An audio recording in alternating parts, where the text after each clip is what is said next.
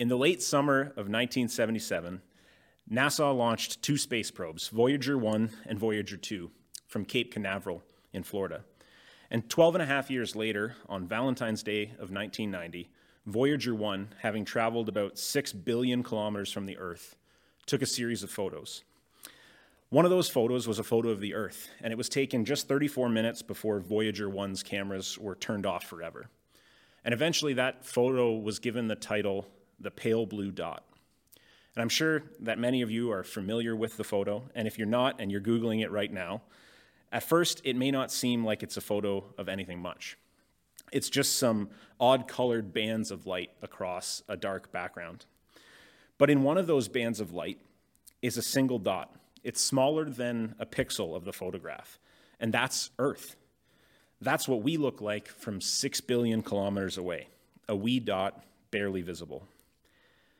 And when we consider that photograph and really the vastness of space in general, you can't help but be taken aback by our relative smallness in the grand scheme of things, like how seemingly insignificant and fragile we are. And it kind of seems counterintuitive, maybe even a little bit self absorbed, to think that an all powerful creator of the cosmos would give a hoot about what happens on this pale blue dot or to any of its inhabitants.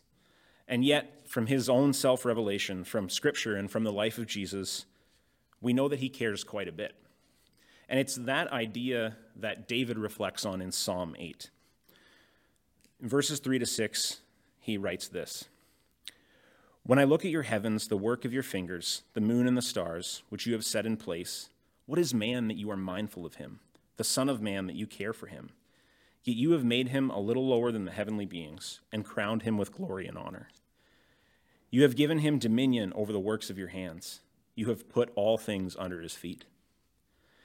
And as we pick up our series in Hebrews 2 this week, in verses 6 to 8, if you turn there with me, we're going to find that the author of Hebrews is quoting this psalm.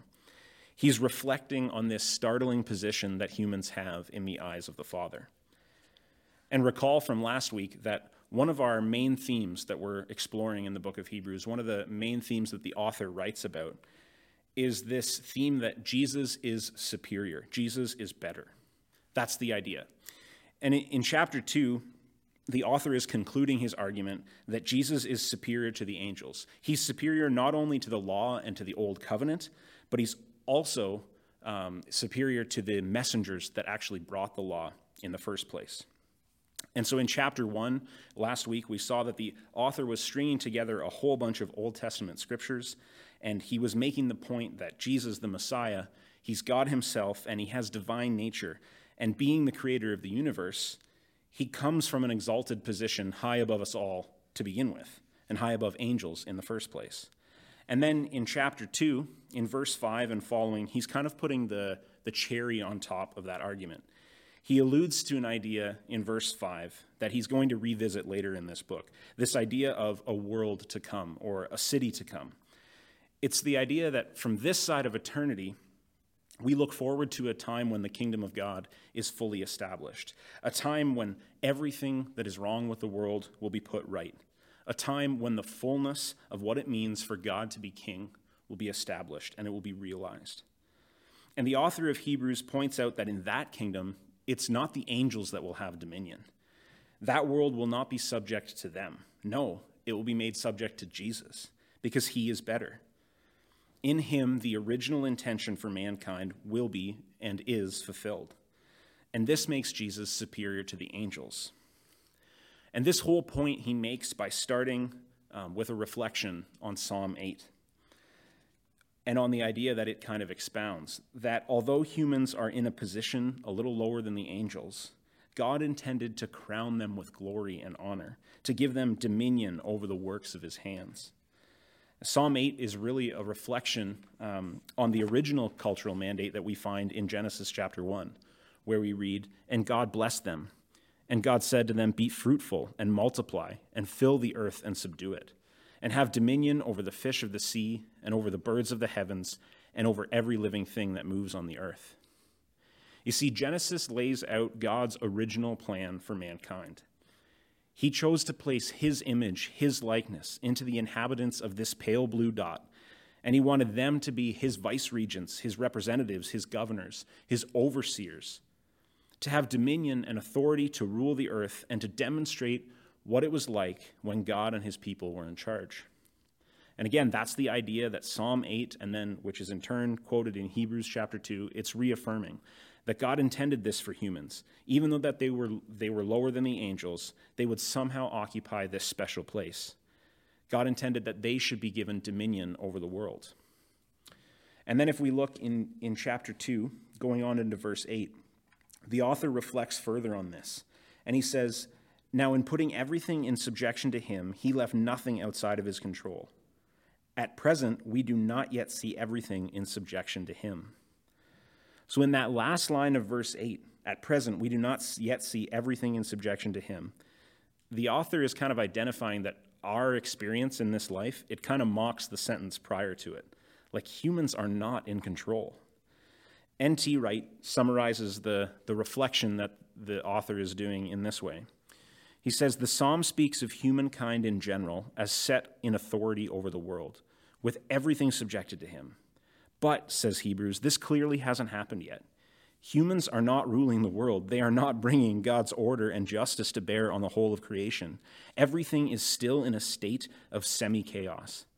How then can this psalm be taken seriously? And this reflection, we know this intuitively like all is not right with the world. Things are not the way that they should be. We know that there is more to the story beyond Genesis chapter 1 and 2. We know that when we arrive at Genesis 3, we have the fall of humanity. And that fall has corrupted us, it's corrupted our role in the world, and the fallout has been immense. And you don't have to think for very long to come up with some evidence of this. I mean, like quite literally, as I was preparing this portion of the message this week, I felt like I watched this whole truth that things are not the way they should be. I watched it play out in front of my eyes.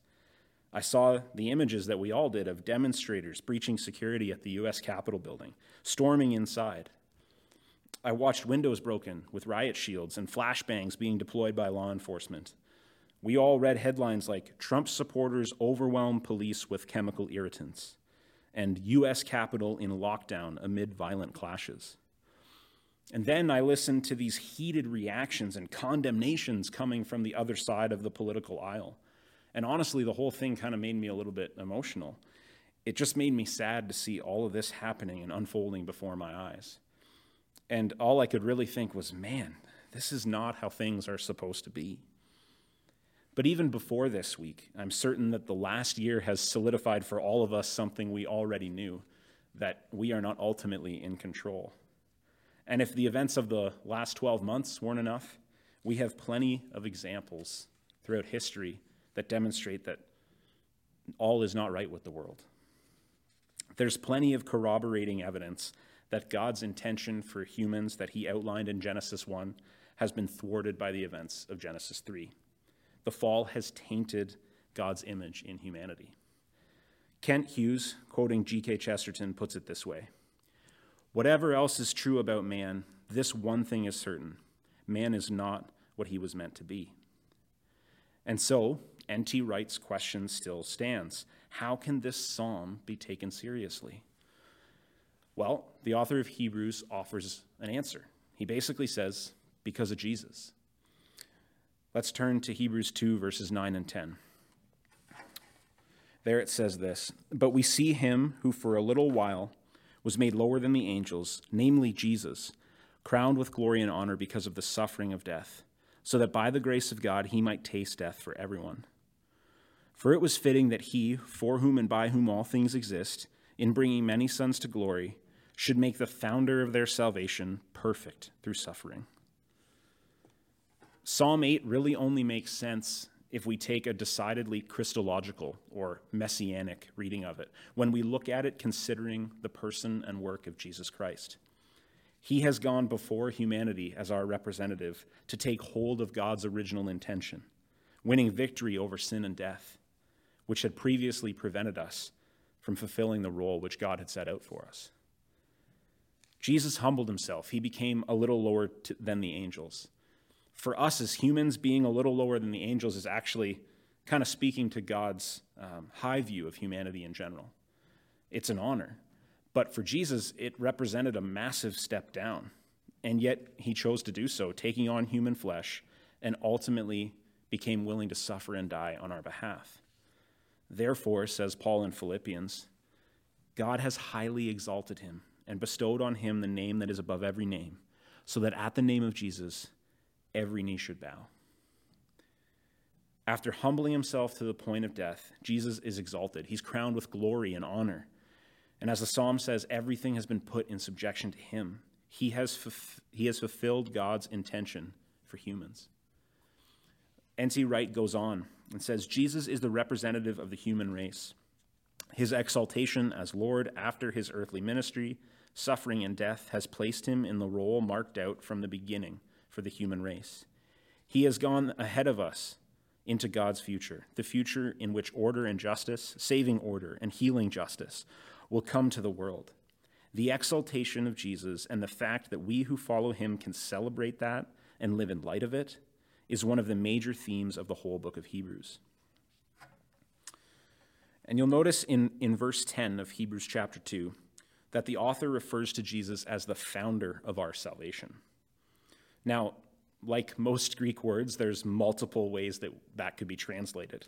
Um, the ESV chose the word founder, but another commentator points out that the, a possible rendering of this word is the word champion, and that that word actually makes more sense given the cultural context. You see, the word champion might have called uh, to mind for readers a concept of a divine hero uh, that we see in Greek mythology, someone like Hercules.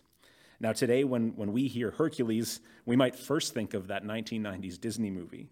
But in Greek mythology, which many of the readers might have been familiar with, one of the most famous traditions we see uh, for Hercules is when he wrestled with death to save Alcestis.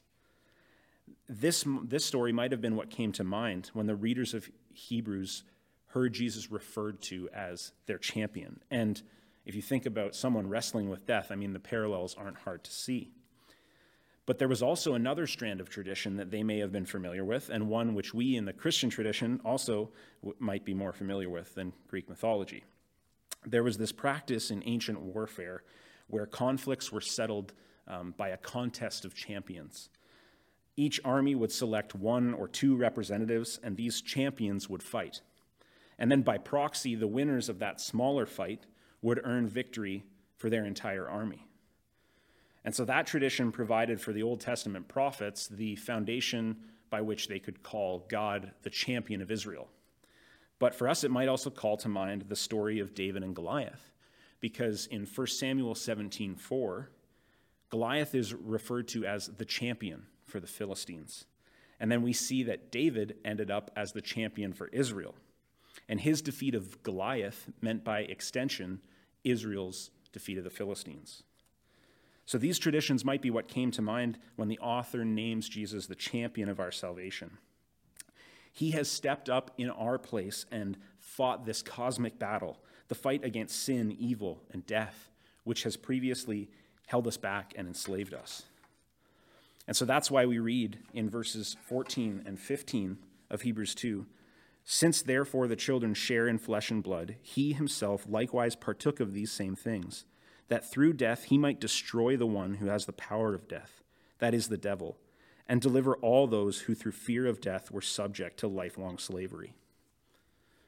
Just like David won the victory for Israel through an unexpected means of just a sling and a stone, by the grace of God, Christ has won the victory for us by his death on the cross and then his subsequent resurrection.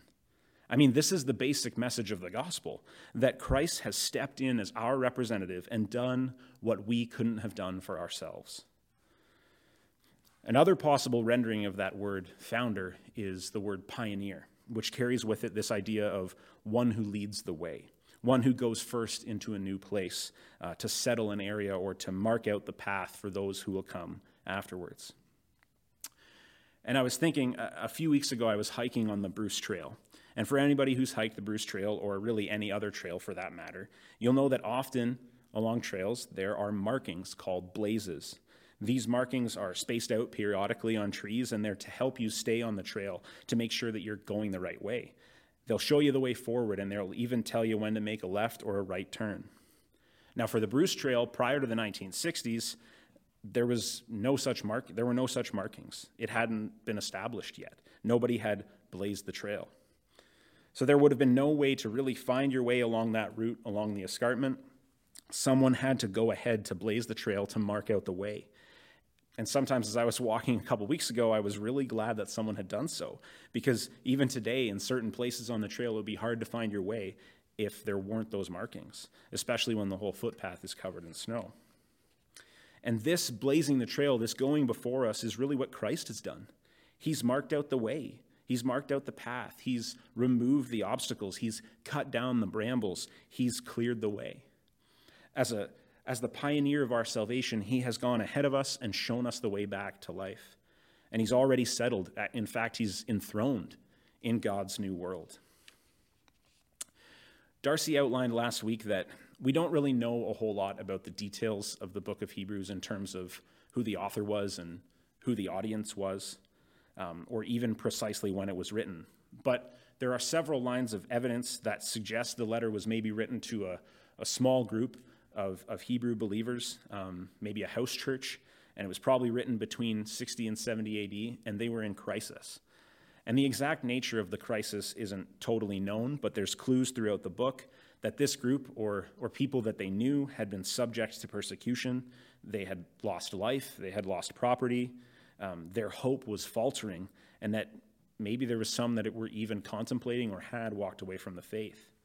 They are probably second generation Christians, not immediate eyewitnesses of Christ, and they're starting to wonder, like, what did we sign up for? And, and this kind of makes sense given the potential historical context that we're talking about there. I mean, in that decade, apostles were being martyred. Um, Nero was the emperor of Rome, and he was blaming Christians for this fire in AD 64. And the whole decade is moving towards the ultimate destruction of the temple in Jerusalem in 70 AD. And so I don't think it's a far stretch for us to assume that these believers might have been saying to themselves, This is not how things are supposed to be. Like, has God's kingdom really come? Hebrews shows us that the answer to that question is, well, yes and no. We, as the first century Christians did, we live in this tension, this already but not yet sort of kingdom. No, on one hand, things are, are not totally as they should be. Sin and death have done a number on our character and our morality as the human race and, and really on creation itself. We are not yet living in the fullness of what God intended for us. And yet, the author of Hebrews encourages his audience and us to not dwell on the not yet, but to instead look to the already. Because, in some sense, the kingdom has come. We don't on this earth need to fear disease and injury and death because our champion has won the victory of these things. O death, where is your sting? O grave, where is your victory? Paul writes in 1 Corinthians. And on earth, we don't need to be enslaved by any vice or by any legalistic pursuit of a virtue to try to earn our righteousness. No, our champion has broken those chains of slavery. He has set us free, and he has blazed a trail so we can follow him home. And we don't need to be paralyzed by worry over things that are outside of our control because our King is already exalted. He is already on the throne. Our champion has won the victory, the pioneer has blazed the trail, and Christ is seated on the throne at the right hand of the Father. And he guarantees our hope for a better tomorrow, a better city, a city to come. And as we walk through life here, we live in this tension of the already not yet. But in that, Randy Alcorn writes this to encourage believers in the truest sense, Christian pilgrims have the best of both worlds. We have joy whenever this world reminds us of the next, and we take solace whenever it does not. Now, all of this theology, all of this description of Christ as the representative head of humanity, the one who has secured us uh, the hope of the world to come, this is all really good, and hopefully it's encouraging and comforting. But the second half of Hebrews chapter 2 in that portion of the passage, the author develops this point or develops a point that kind of deepens this truth, deepens this comfort. And it's something that we should have fresh in our minds because we've just celebrated it with Advent. That this founder, this champion of our salvation, he goes by another name, Emmanuel, which means God with us. The comfort that there is a future hope, it comes to us from someone who has walked among us. Christ did not deliver victory from a place of far off superiority. No, in fact, he came quite near.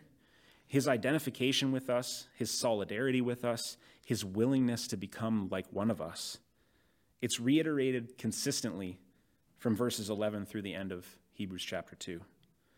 In verse 11, we see we all have one source. In verse 12, Jesus calls us brothers. In verse 14, he partook of flesh and blood. In verse 17, he was made like us in every respect. And then finally, the end of the chapter in verse 18 For because he himself has suffered when he was tempted, he is able to help those who are being tempted. Our champion was one of us. The pioneer shared in our weakness. What this means is that the comfort he offers because of his ultimate victory, the hope we have because he's on the throne, it isn't one that says, oh, cheer up, things will get better. No, it's one that says, I know, I've been there. When we experience um, any kind of turmoil in our lives, the greatest comfort is often someone who has gone through the very same thing. It's why those who have lost children, born or unborn, are uniquely positioned to comfort those who experience the same tragedy. It's why, if you're in a tough spot in your marriage, you probably seek out other married couples for help. And it's why married folks should tread a little bit lightly when they're offering advice to their single brothers and sisters.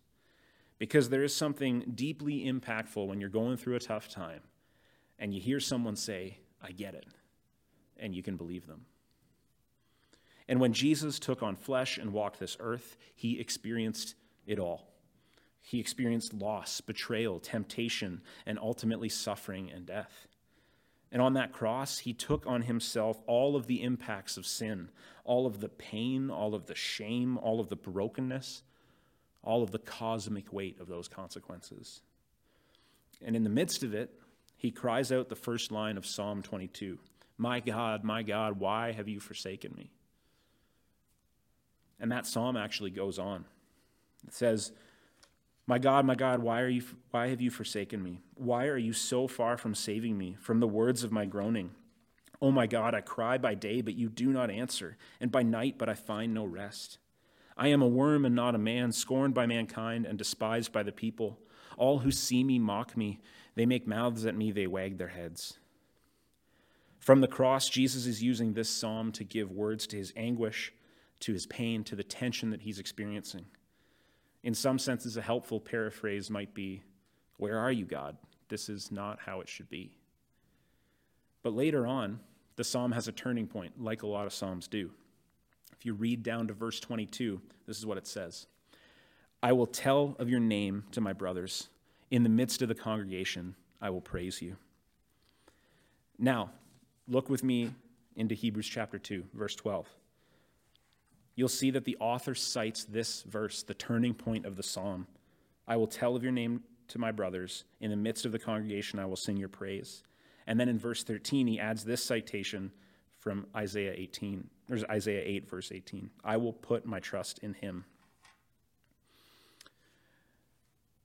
Here, the author is associating these words, these Old Testament words, with Christ. And particularly given the fact that Jesus also cried out in anguish from the cross using the beginning of this psalm, commentators point out that the author is making the point that Jesus is identifying with us in the need to, in the struggle to, trust God in times of difficulty. William L. Lane puts it this way He writes that the citation in verse 13 served to stress that Jesus identifies himself with the community of faith in his absolute trust and dependence on God. The citation had immediate relevance for the hearers. The fact that Jesus' confidence was fully vindicated after he had experienced suffering and affliction assured them that they could also trust in God in difficult circumstances.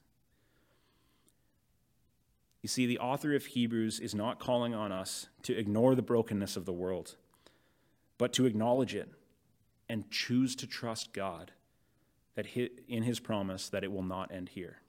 Because that's what Jesus did. The king of the Jews knew that his kingdom was not of this world, it was from another place. Likewise, our hope is not in this world.